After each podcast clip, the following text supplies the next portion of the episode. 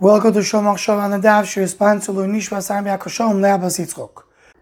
We're holding above a Kamo Dav Tes. And the Gemara in the top of the base concludes Omar Bzeiro Behidur Mitzvah at Shlish B'Mitzvah. To do a Hidur Mitzvah, to do in addition to the Mitzvah itself, to do a Hidur, to come and beautify the Mitzvah. Zekeli Venveyu, you make the Mitzvah Noeh. You need to add a third on the Mitzvah. What's this idea of a third? Why a third of a mitzvah? That's the equivalent to the Hidur mitzvah. Where does that, come from? So the Toras Chaim, one of the Achronim of the Masechta, brings simple understanding. The Gemara tells us that the goydish shabakel, when you have a vessel and you fill up to the top, if you want to come and give an overflow, fill it up higher than the top, you can fill up another third. That's what we learn in Maseches Eruvin.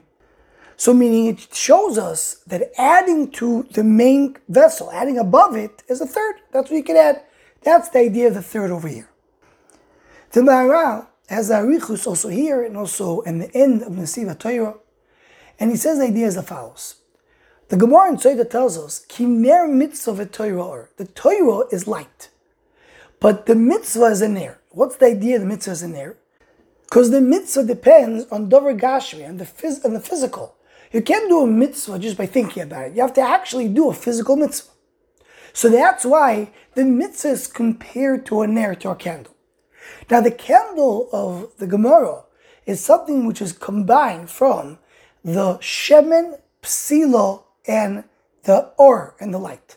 You have the actual fire that it's on the wick, and the wick has to get its fuel from the oil. So the oil is the fuel, the wick is what holds on to the fire, connects the fuel to the fire, and then you have the fire itself. Three different parts of the candle. And because the mitzvah is compared to a candle, so the same way the candle, the light is one third. You have the oil, you have the wick, and you have the, the light. The light is one third. So the spiritual element of the mitzvah is a third of the entire mitzvah. Continues the and says, that the beautifying of the mitzvah is what belongs to the spiritual aspect. Because the things that are more materialistic, they're more physical, they're less beauty in it.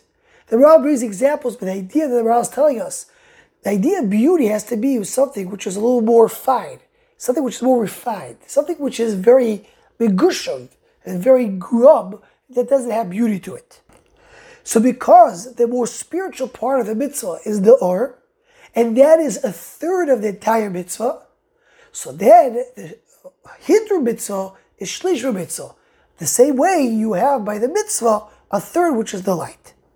And just to explain a little bit more what the Maharal means, is you have the actual physical body that does the mitzvah. Then you have the light that comes out of the mitzvah. And then you have the thing that connects the two. It takes the physical and brings it to do the mitzvah itself, which is the other himself. It's three parts of the mitzvah. The, the part that, which is the ruchli part is a third, and that's why Hidur mitzvahs is up to a third. We'll end over here with what the Bnei Yissaschar brings. The Bnei Yissaschar says Dor Niflamoid, and he says, where does this third come from? So anybody who learns Yerushalmi saw recently that the Yerushalmi in Meseches Kilayim Perches Alocha Beis says it used to be the ones they used to take a wagon with one horse only. Then they came and added a second horse. When Paro went to run after Am what he did special was he added a third horse.